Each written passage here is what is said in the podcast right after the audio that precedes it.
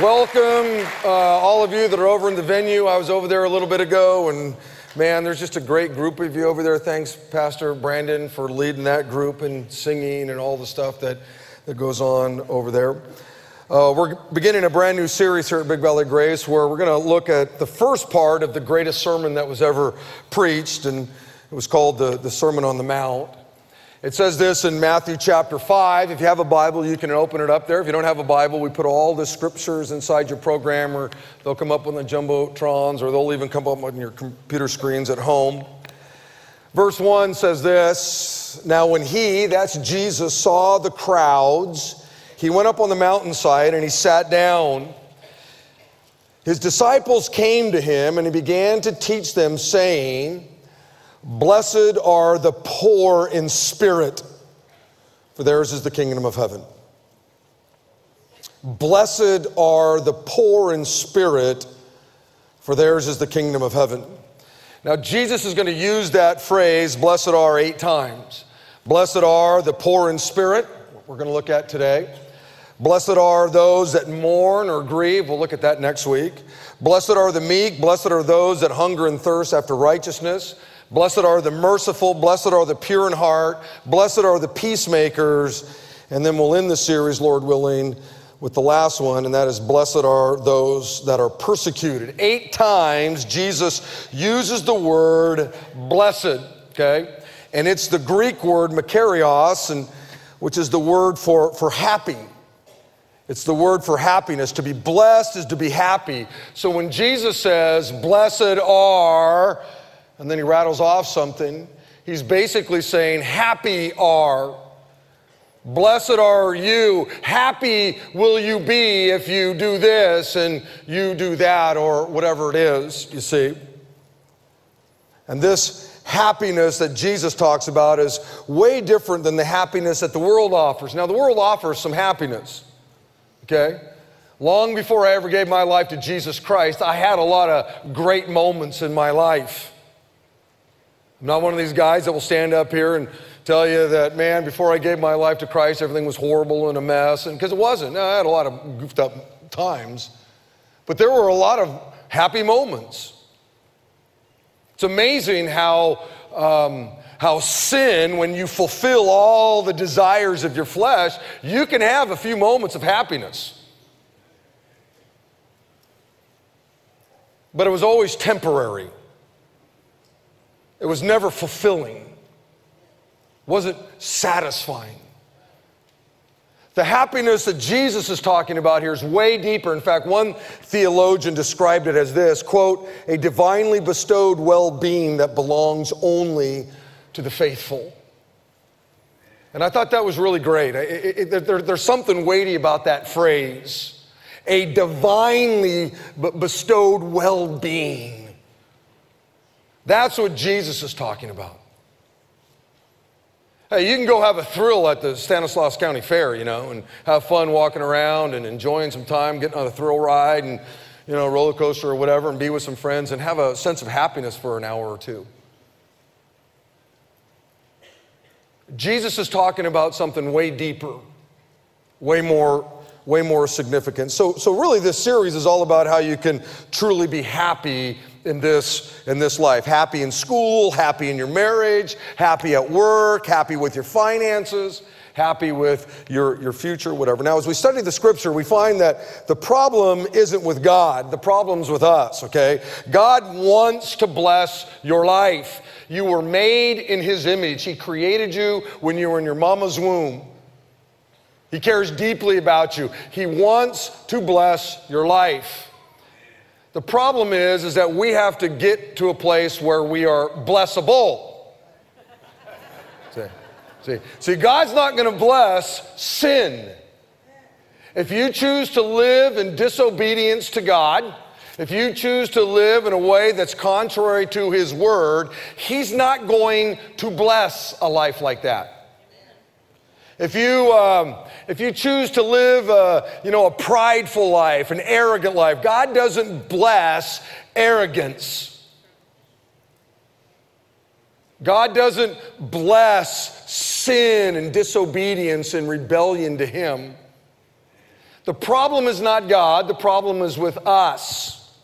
We have to make sure that somehow we are living our lives in such a way that we are, are blessable. And, and, you know, the Beatitudes, these eight things we're going to look at, certainly are, are important. They, they get us as human beings to a place where we're blessable.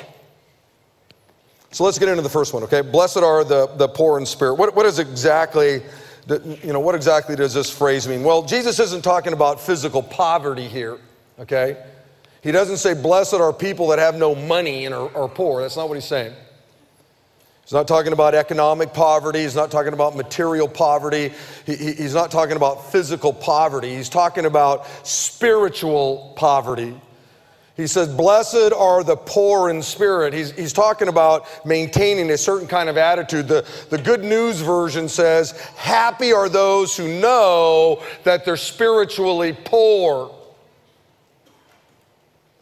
Something amazing happens when you get to the point in your life when you recognize that you're, you're spiritually poor, that you're spiritually bankrupt.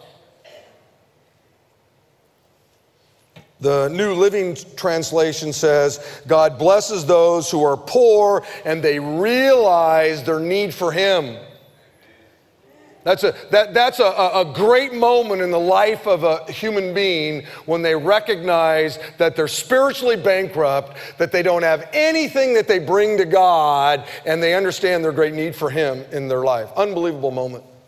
Unbelievable joy takes place at that moment. The New Century Version says, They are blessed who realize their spiritual poverty. For a, a couple of decades of my life, I didn't realize that I was, um, I was poor in spirit. I didn't recognize that, that, that somehow I was in spiritual poverty. Didn't recognize it. Didn't know it. Jesus is saying that the person, that a person is truly happy when they understand that apart from God, they have no hope. That apart from God, they're just doomed. That apart from God, we're just basically dead men walking or dead women walking. Beloved, when you recognize that your sin has separated you from God, that your sin has left you spiritually bankrupt, that your sin has made you a, a, a, walking dead person, when you recognize these things, it's a, it's a good day because the Bible says that if you'll cry out to God and ask for His grace and His forgiveness and His mercy, He promises to invade your life with His presence. And when God invades His, li- his life in, into your life, that's when you find true happiness. That's when you find a joy that fills your soul completely. That's when you find that deep inner contentment that everybody longs for. But you never get there until you realize how poor in spirit you are, how bankrupt you are before God. See, the Bible tells us that God made you as a spiritual being. You're not just a, a hunk of you know, flesh. Pascal said God created a God shaped vacuum in your heart. And when you try to fill that emptiness with anything but God, it's like trying to put a square peg in a round hole. Doesn't work. Now, now for a long time, I tried it. Many of you tried it. Some of you are still trying it. And I, like I said, I get it. You'll find um, a moment or two, or a, a, week or two, or a month or two, or a year or two, maybe even a decade of, of real happiness. I mean, you got a good job, right? You got a nice home, you got a lot of money in your 401k, man. Come on. And yet, I've known a lot of people. In fact, I know a lot of people. I'm always blown away at the people that uh, call me up and want to just hang out and have coffee and just talk with me. Some of these people are very, very, very wealthy, very wealthy. They have ginormous businesses. And no, I would never tell you their names, but what's amazing to me is they don't call because they want some business advice. They call because something's missing in their life. These are people who don't know Christ. They don't understand how poor in spirit they are. And yes, they can travel the world and even have homes in different places in the world. And yet, there always comes this moment when that God shaped vacuum that they've tried to fill with something just at some moment just is gone. It's not there. Augustine said, Thou, O Lord, has made us for thyself, and our hearts are restless until they find themselves in thee. And that's true. And the sooner you figure this out, the easier it's going to be in your life because you'll stop trying to find silly replacements or plastic substitutes for the real thing. The real thing is understanding how just poor you are spiritually and that you're in desperate need of God in your life and His presence in, in your life. Now, there's a great story in the Bible that gives us a, a, good picture of someone that really understood the idea of being poor in spirit. Luke chapter 18 says this in verse 9 Jesus told this story to someone who had great confidence in their own righteousness and scorned everyone else. In other words, this was a person who really didn't understand how poor in spirit they were. He says, quote, Jesus said, Two men went up to the temple to pray. One was a Pharisee and the other was a despised tax collector. The Pharisee stood by himself and he prayed this prayer I thank you, God, that I'm not a sinner like everybody else. For I don't cheat, I don't sin, and I don't commit adultery. I'm certainly like, not like that poor sap over there, you know, that tax collector. I fast twice a week and I give you a tenth of my income. But the tax collector stood at a distance and dared not even lift his eyes to heaven as he prayed. Instead, he beat his chest in sorrow, saying, Oh God, be merciful to me, for I'm, I'm a sinner. And Jesus said, I tell you this this sinner, not the Pharisee, returned home justified before God. For those who will exalt themselves will be humbled, and those who humble themselves will be exalted. And as you look at that story, it's a great illustration of a person that understands that they're poor in spirit and because they, they understood this, God poured out his love and his mercy and forgiveness on that man, you see. He got it. He understood that, that before God, he was nothing. Nothing. When Jesus came to planet Earth, the second person of the Holy Trinity, when he finally showed up here, the Bible tells us in Philippians that he became nothing. Well, wait a minute, I thought he became a, a, human being. He did. And the Bible describes that as becoming nothing. Boy, doesn't that make your flesh feel good? that in God's eyes, you know, we're just nothing.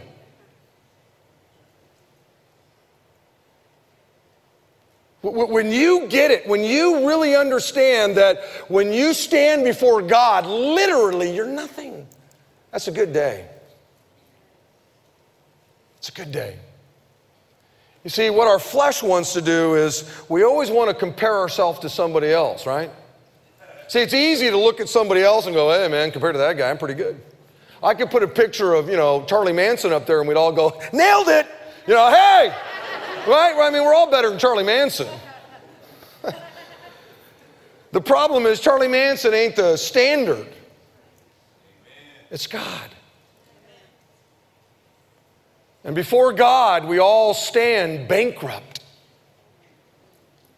We're all poor in spirit. We have, we have nothing to offer God. Nothing. All the great things that you've done in your life, all of the, the good things you've done, the businesses you've built, the money you've made, all of that, the Bible says, is nothing but filthy rags to God. It doesn't mean anything to Him. You don't come to God and say, God, I got this PhD, you know? Hey, God, I got all this money I made. Hey, God, you know how much money I give to the church? Hey, God, you know how much I serve around here? Hey, God, I've been on all kinds of mission trips. That doesn't impress the Lord, you see? It's when you recognize you got nothing, when you got nothing. And you just humbly say, God, you're the king and I'm but your subject. I'm just one of your slaves. I got, I got nothing to bring to the table. Nothing. Paul said this in Romans chapter 12. He says, Because of the privilege and authority God has given me, I give each of you this warning. And here's the warning don't think you're better than you really are. That's a pretty good warning. Because we as human beings, man, we like to think a lot of ourselves, don't we? Our flesh likes that. The world teaches that you're good, you're good. Some of you are just better than others, and that's not what the Bible teaches. The Bible says we're all wicked. Some are just more wicked than others. We're all sinful, all of us.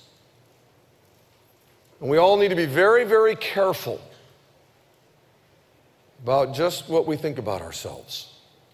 Very careful about that. Being poor in spirit is all about having the right perspective of who you are in comparison to who, who God is. A good verse that might help clarify this is Psalms 146. It says this Blessed is he whose help is the Lord God of Jacob, whose hope is in the Lord his God. One version puts it like this, and I really like this The Lord God blesses everyone who trusts him and depends on him. And I want you to look at those two words, trust and depends. This is the first condition of God's, you know, blessing on your life. You, you got to trust him. You got to depend on Him. And the only way you'll ever really put your trust in God and really depend on God is when you realize what your true condition is before God, that you're spiritually bankrupt. And apart from God and His presence in your life, you're, you're nothing. You see, the reason why some of you, even as believers, really don't put your trust in Him and really don't depend on Him is because you think more highly of yourself than you ought to think. You really don't understand just how bankrupt you are.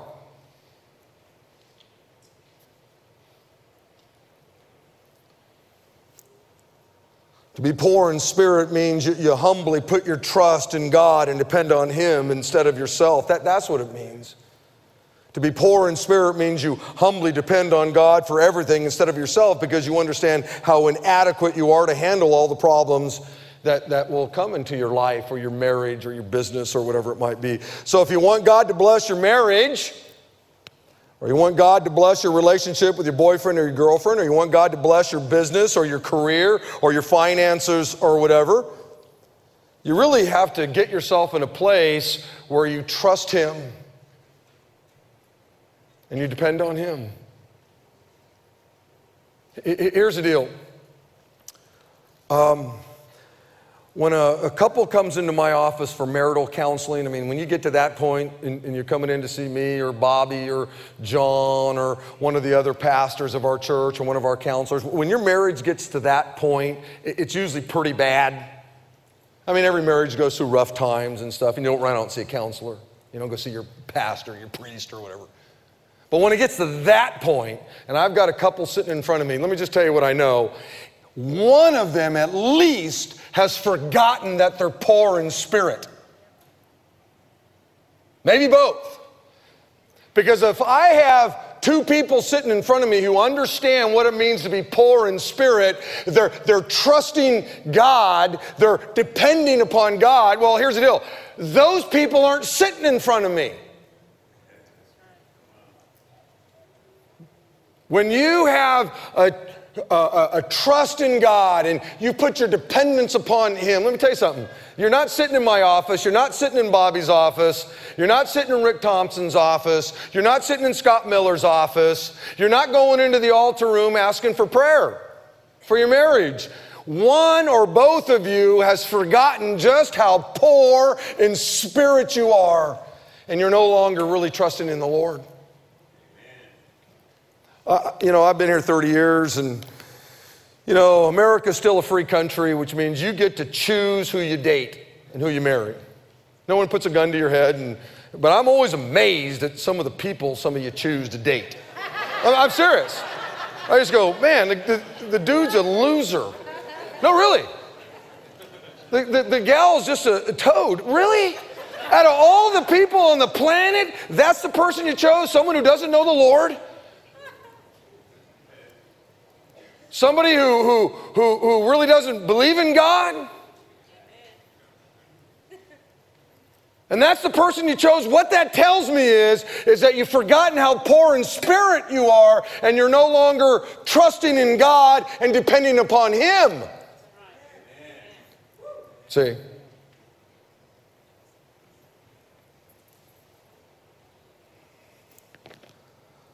So the question becomes how do you do that? How, do you actually trust and depend on God on a daily basis, all right? Uh, on a moment by moment basis. Well, here's what I'm going to do. Here's the practical piece. I'm going to give you three things. Super practical ways from God's word that you can keep yourself in a place of humility before God where you're trusting and depending upon Him instead of yourself. In other words, this is how you, you make yourself blessable, if you will, okay? N- number one, a person that is poor in spirit will trust and depend on God's wisdom, not their own. They're going to trust and depend on God's wisdom, not their own. The Bible says this in Proverbs chapter 14, one of my favorite verses. I share it a lot in here. There is a path before each person that seems right, it seems logical. I mean, the, the culture's bought into it. Hollywood's bought into it. I don't know, Oprah's bought into it. It seems right. But it ends in death. Proverbs is, is, right. There, there are things or ways that seem right to us as human beings. There are ways that seem right to us as Americans. There are ways that seems right to us as a, a culture. But though they seem right, they're actually terribly, terribly wrong. And the reason they're terribly, terribly wrong is because they're not God's ways. You see, if something is not God's way, if something is not God's wisdom, then it's terribly, terribly wrong. Uh, when Jesus was being uh, tempted in the wilderness, he hadn't eaten in 40 days. He meets up with the enemy, and the enemy tempts him by saying, Hey, listen, why don't you turn those rocks into bread? You're hungry, you need to eat. Seems right. What's wrong with that? I mean, Jesus turned water into wine. Why can't he take a rock and turn it into some bread? He's hungry. Seems right. Seems logical. Makes some sense, right? Why was that a temptation? Why was that evil? Why was that wicked? Beloved, here's why that was so evil. The Bible says that Jesus only did the things that the Father wanted him to do. He only did what God wanted him to do. He only followed the advice or the wisdom that the Father wanted him to, to, to do. And the father didn't tell him to turn the bread or the rocks into bread. And because the father didn't tell him to turn the rocks into bread, it was evil. It didn't matter how right it seemed or how logical it seemed. What mattered is that's not what the Father wants me to do, and so I'm not going to do it. That's why that's so evil. Listen to me, just listen. Somebody who is poor in spirit, they are going to put their trust in what God says. They're going to depend on this even though it may not make sense at times, even though you, you may be hated at times, even though you may stop being invited to all the right parties, there may be people who don't like you. Persecution may come because you choose to follow what God says, not what your heart feels, not what your emotions think, not what your buddies think, not what your parents think but you understand how bankrupt you are spiritually, and you have this unbelievable need for God's wisdom in your life. You see? That makes sense. Jesus said this in John chapter 10. He said, My sheep listen to my voice. Those that understand that they're poor in spirit, they, they listen to the voice of Jesus. They're, they're listening. Jesus said, I know them.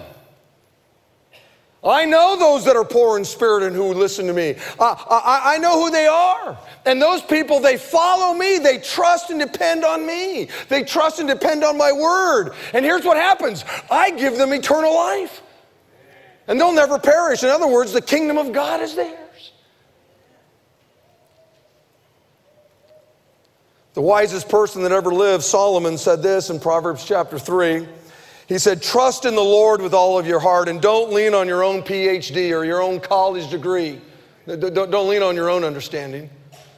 In other words, don't depend on your wisdom. Don't depend on what you think is right to do. Don't depend on your hunches or your feelings. The, the, those will often lead you astray. Don't depend on your own understanding.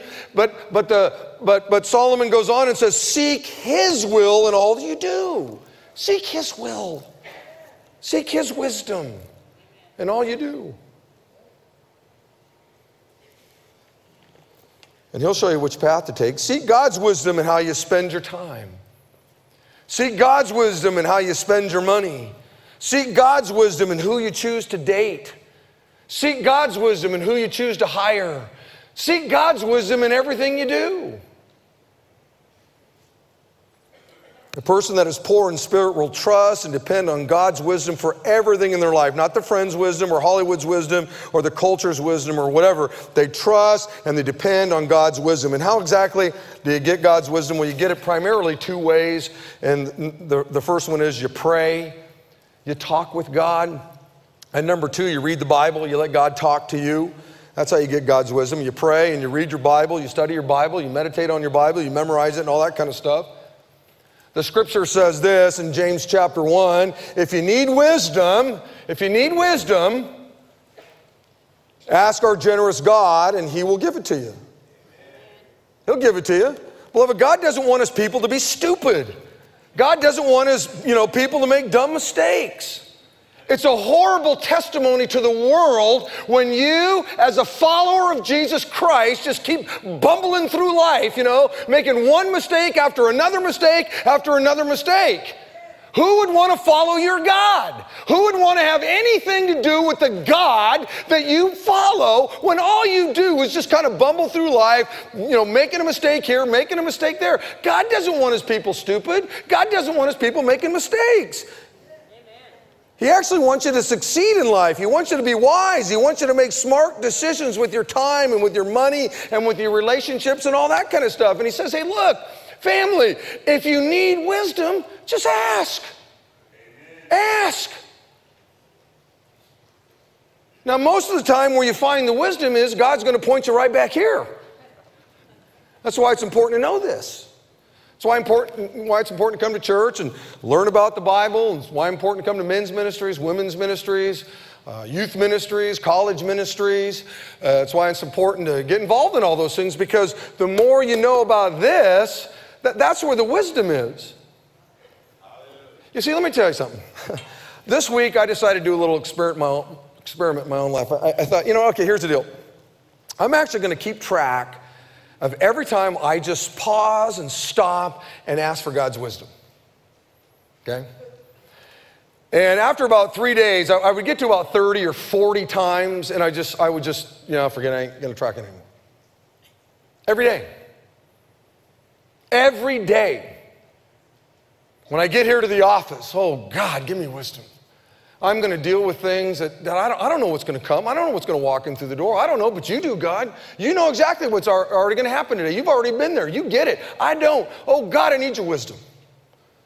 Uh, somebody comes into my office as they're walking in or as the secretary is bringing them in. Oh, God, I have no clue what this person's going to say. I don't really know. Oh, God, I need your wisdom. Please, God, give me some wisdom. Uh, every time we have a meeting, Bobby's here, John's here somewhere, John Friley's there. We, we meet all the time together. We have a, a, standing meeting on, on Mondays, and we always begin with prayer. God, you know, we just acknowledging your presence here with us. You live in our hearts, you're here. We need your wisdom. Every meeting that we have, every single one, if you've ever been into my office, we always, hey, good to see you, blah, blah, blah, and I'm going to pray. I'm just going to take a moment, remind us who's there. God's there. And the most important voice in that room is going to be God's voice. God's voice, God's wisdom, you see. So, a good question to ask yourself is how many times throughout the day do you really follow what the Word of God says? Where, hey, if you need wisdom, God says ask. How many times a day do you do that? And if you go, you know, I, I, I really, I really don't ever do it. then that tells you something. You don't really realize how bankrupt you are spiritually. You think pretty highly of yourself. You, you're trusting in whatever wisdom that you have. I mean, you went to the finest school, right? I don't, I don't need to ask God for wisdom. Man, Pastor, you obviously don't know me. I, I, I, I'm, I'm golden, man. I don't, I don't need it.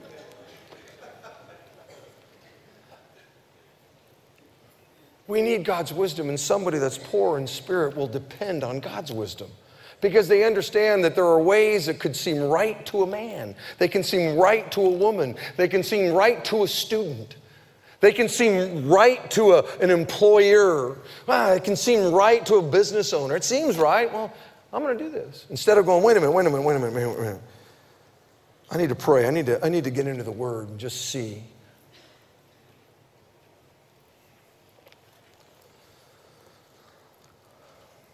Um, Luke chapter uh, 11 records this unbelievable moment when a lady kind of yells out in a crowd, and it says this in verse 27 As Jesus was speaking, a woman in the crowd called out, God bless your mother, Jesus, the womb from whom you came and the breast that nursed you. And there's no doubt about it, Mary, I mean, what, a, what an unbelievable blessing, right? I mean, you, you got to carry around the Son of God. Son of God came out of your womb. The Son of God fed at your breast. I mean, that, that is an unbelievable blessing. But Jesus replied, But even more blessed are those that hear the word of God, who hear God's wisdom, and they actually put it into practice. They actually live it out. I mean, as cool as it would be, it would have been to have been the one who actually had the Son of God. That's pretty cool, I guess, you know. It's even greater. There's a greater blessing when you search out God's wisdom and you live it out. Even though you, you know, people may not like you, you may not be invited to all the right parties, you may even lose your job because you're choosing to live this out. Might happen. Uh, number two, a person that is poor in spirit will trust and depend on God's strength and not their own. Yes, you gotta, you gotta trust in God's wisdom, but you also have to trust in God's strength. Psalms 84 says, Blessed are those whose strength is in you. If you really want God's blessing on your life, you have to do what God wants you to do. You have to do God's will with God's strength. And a person that is poor in spirit understands this. Psalm 71 says, I will go in the strength of our Lord God. One version says, I walk in the strength of the Lord. This is the attitude uh, of someone that's poor in spirit. They trust and they depend on God's strength. Here's the deal, and I'm gonna start flying through this a little bit.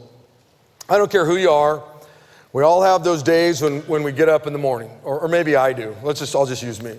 There are some days when I get up, my alarm's going off, eh, eh, eh, and I hit the snooze. Yeah. Eh, eh, eh, I hit the snooze. And I'll, I'll, I'll, hit it. I know how many times I can hit it before I'm, I'm in danger. You know what I'm talking about? You know, y'all know, right? And so, so I'll hit it, you know, and then all of a sudden, you know, I just, uh, I don't want to go to work today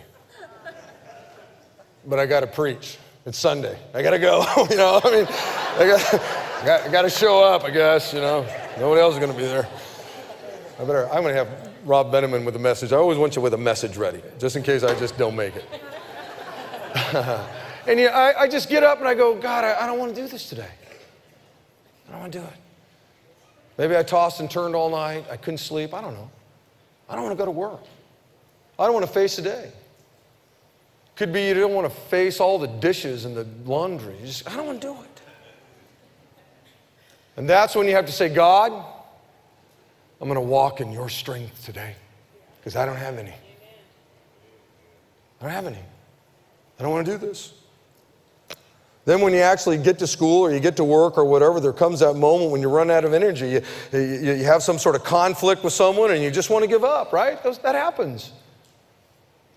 And at that moment, you have to say, God, I'm going to walk in your strength. That's what I'm going to do. I, I, am just going to walk in your strength. Like that guy's been bugging me all day. My, the, the, the person in the cubicle next to me is just bugging me and, and bothering me, and I don't like, I just, but I'm going to walk in your strength, God. Then later on in the afternoon, when you get that phone call and it's bad, bad news and you're frustrated and you're scared and it creates anxiety and stress in your life, it's at that moment you've got to say, God, I'm going to walk in your strength. Then late in the day, when you're home and you're running out of energy to get it all done, you say, God, I'm going to walk in your strength. Hey, there comes those times when you've gone to work and you've gutted it out and you've pulled up into your driveway and inside is your, your spouse is waiting for you, right? And your kids are in there. And you're out of juice. You're done. But the person that you said I do to sitting right inside the, the, the, the, garage door opening, you know? Your kids are there and you're out of, you're out of gas. That's when you say, God, I'm going to walk in your strength. I'm walking with you, God. Then, when you finally go to bed at night and you put your head on your pillow and all the things that you didn't get done, all the worries and the fears and the loneliness and all the stuff that's piled up in your brain, you know, when those moments happen, you just say, God, I'm going to walk in your strength. The great prophet Isaiah said this He, that's God, gives power to the weak and strength to the powerless. Even youths will become weak and tired, and young men will fall in exhaustion. But those who trust in the Lord, those who depend on Him and His strength, they will soar high on wings like eagles. They will run and not grow weary. They will walk and not faint. Beloved, your strength is limited. God's strength is unlimited. Your strength is finite. God's strength is infinite. Your strength is exhaustible. That's why you get exhausted. But God's strength is inexhaustible. God never runs out of energy. God never gets tired. And a person that is poor in spirit understands this. And so they put their trust in His power, they depend on His power. Now, what about those of you that are older? You see, when you get older, you, you face a whole other set of problems and aches and pains and things. They just come along with age. I went and saw my doctor not long ago, you know, or maybe it was a while ago, I don't remember. And I'm in there and it was over something lame or stupid. And I'm about ready to leave. And he says, Hey, Rick, I need you to sit down for a second. We need to have the talk. And I'm thinking, I had the talk, man. I got three kids, man. I get it. I, I, I don't, what, what talk are you talking about, man? And he said, Sit down. And so I sat down and he began to unpack what was going to happen now that I was older. And I'm thinking, dude, what are you talking about? Older. Like what? And he starts rattling off some things. Dude, uh, it's happening to me. You won't be able to sleep as well. Yeah, that's me. And then he started, you know, all this. And I'm going, dude, I'm that old guy. I'm him. I became the guy that I used to mock. Got the hair coming out my ears and the, the nose and the thing and taking anti-inflammatories when I don't even do anything. It's just I wake up in the morning and it's like, oh man, I don't know what happened last night. I must have moved. I must have moved. My joints are all swollen. Unbelievable. Hey, let, let, me be a little bit serious here. For, for some of you, you know what? Your memory's not as good as it used to be. Getting older.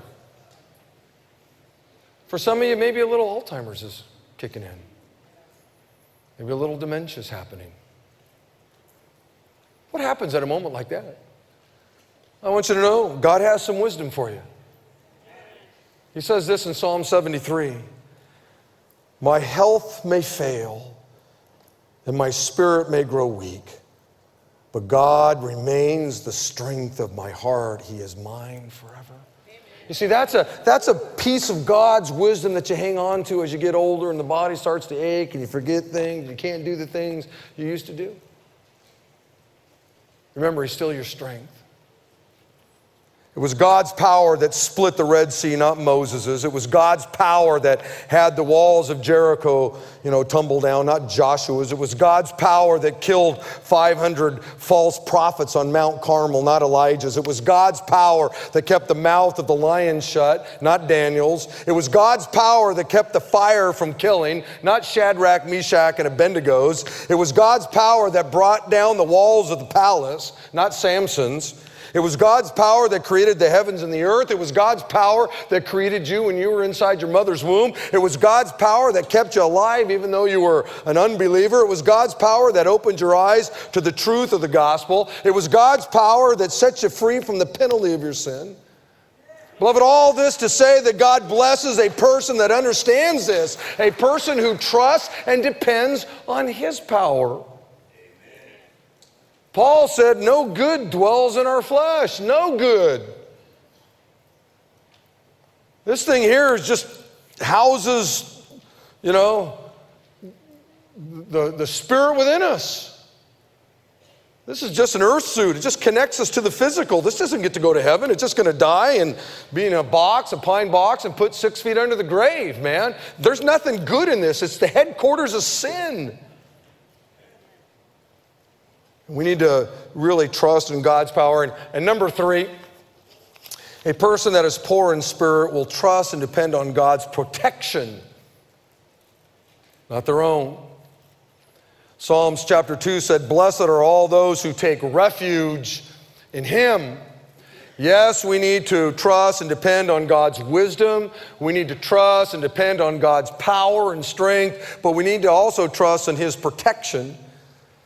Jesus told us that when you make the choice to follow him, it won't be easy. Luke chapter 21 says, Jesus said this, and everyone will hate you because you're one of my followers. Now, I want you to know something.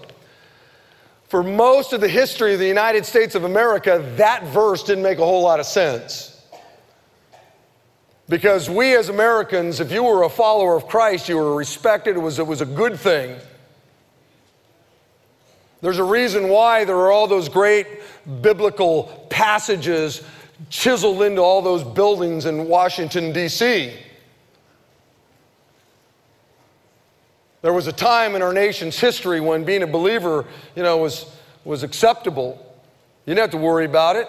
And so a verse like that, it was like, well, you know what, that might be true over in some other part of the world, but it isn't true here. Well, things have changed, haven't they?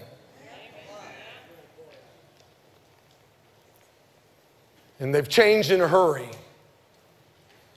If you are somebody who understands that you're poor in spirit and you're trusting and depending upon God's wisdom, you're trusting and depending upon God's strength to carry out God's wisdom. Let me just tell you something buckle your seatbelt because it's not easy to be a follower of Jesus today. Unbelievable the things that are said about us. Just the, the, the, just the, the, the crummy, crummy things that are, are, are said about followers of Jesus today. The world is, is, is not very tolerant of God's wisdom. The world is tolerant of just about anything else. You, you can do about anything you want to do with your life, your body, and we'll celebrate it in this country. But if you choose to follow God's wisdom, uh, that is not tolerated.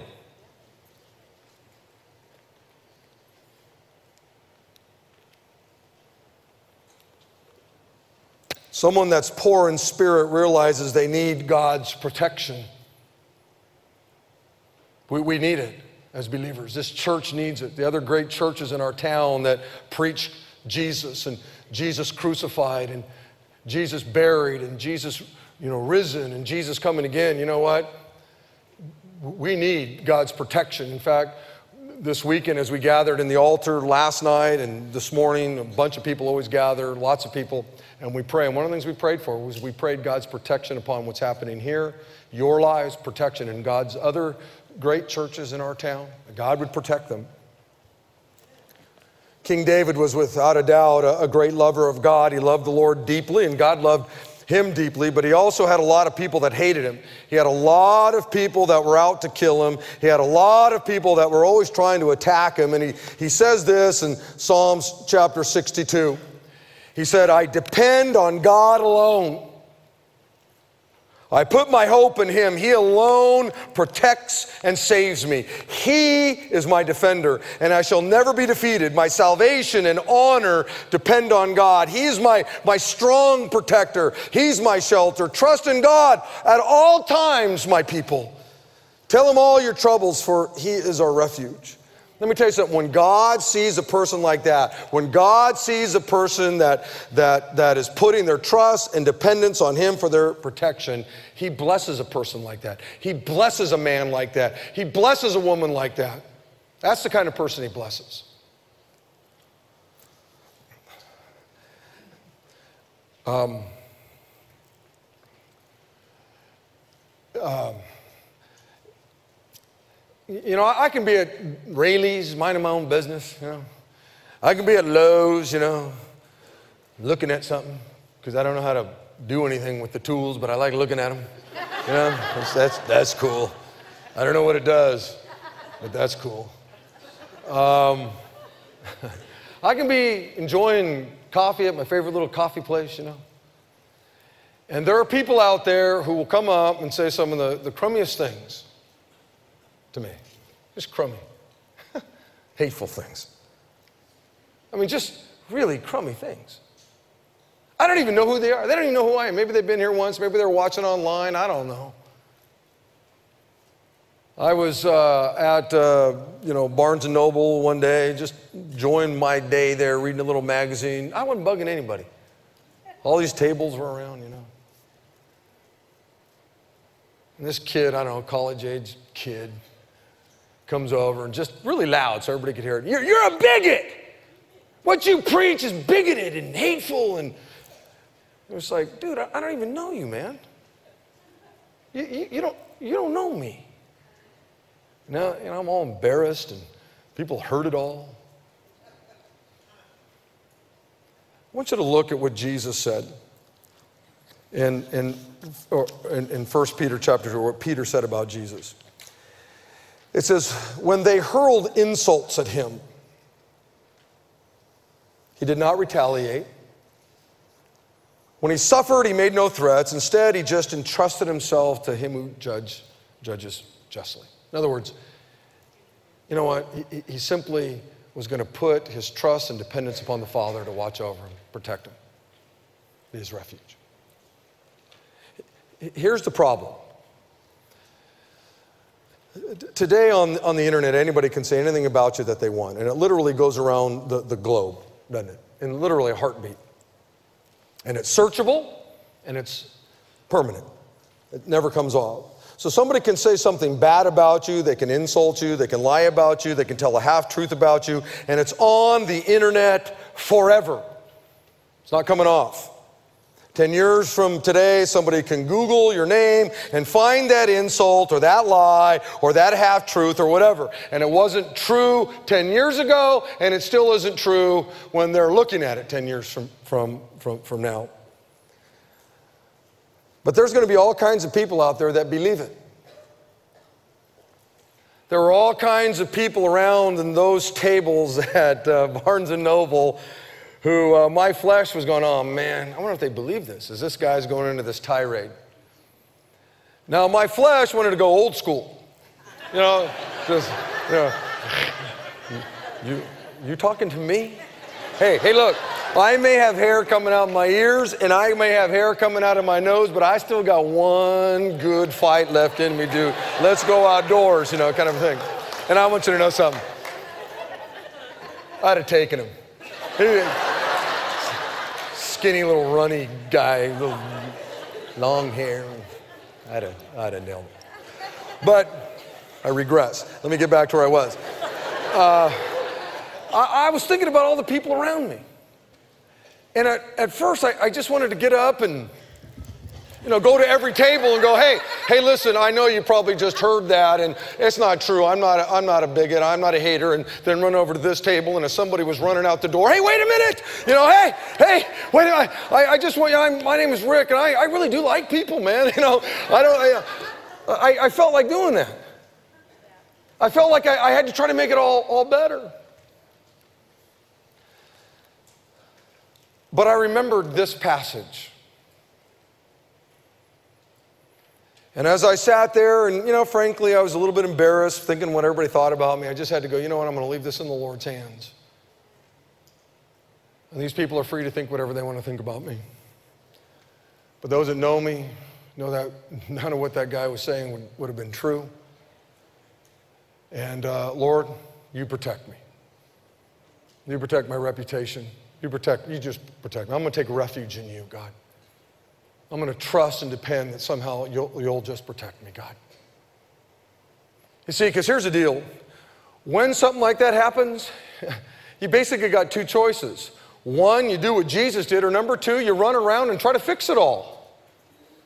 And you get back online and text this person and argue with that person, and I wouldn't say that, and I didn't really do that. Somebody misunderstood. You can do that, and you'll just burn all kinds of juice and all kinds of energy, and you won't have any time to do anything else. Listen to me. If you truly live a blessable life where you're, you're, you're, you're simply trusting and depending on God's wisdom for your life, and you choose to humble yourself and trust in God's power to fulfill God's wisdom in your life, let me tell you something buckle your seatbelt. There are going to be people out there who, who attack you. And that's why we all have to realize what Jesus said is true. You, you're going to be hated because of God's wisdom. You're going, to, you're going to be hated. And so we here, especially now in America, really have to start to begin to learn how to really trust in God's in God's protection. And, and maybe just leave some of the other stuff to, to the Lord. So, anyway, everybody stand up. Over in the venue, stand up. And let's end by saying these three things out loud uh, together, okay? Number one, we're to say them out loud together. Number one, a person who poor in spirit trusts and depends on God's wisdom, not their own. Number two, a person who is poor in spirit trusts and depends on God's power, not their own. And number three, a person who is poor in spirit trusts and depends on God's protection, not their own. Now, here's the deal. Here's what Jesus said Blessed are the poor in spirit, for theirs is the kingdom of God. There is nothing will make you more happy than when you understand how spiritually bankrupt you are. And you live humbly before the Lord, you trust on trust in him. Because God's kingdom is yours.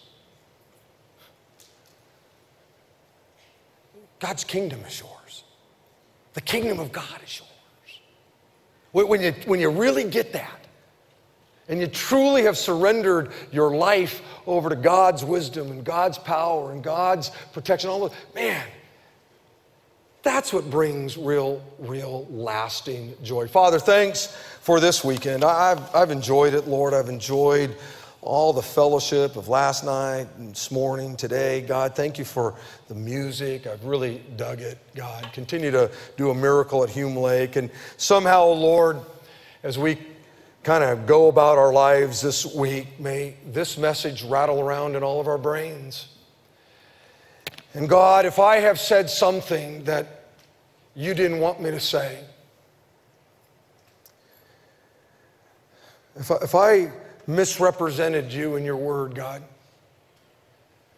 would you somehow strike it from the memories of, of these folks, Lord?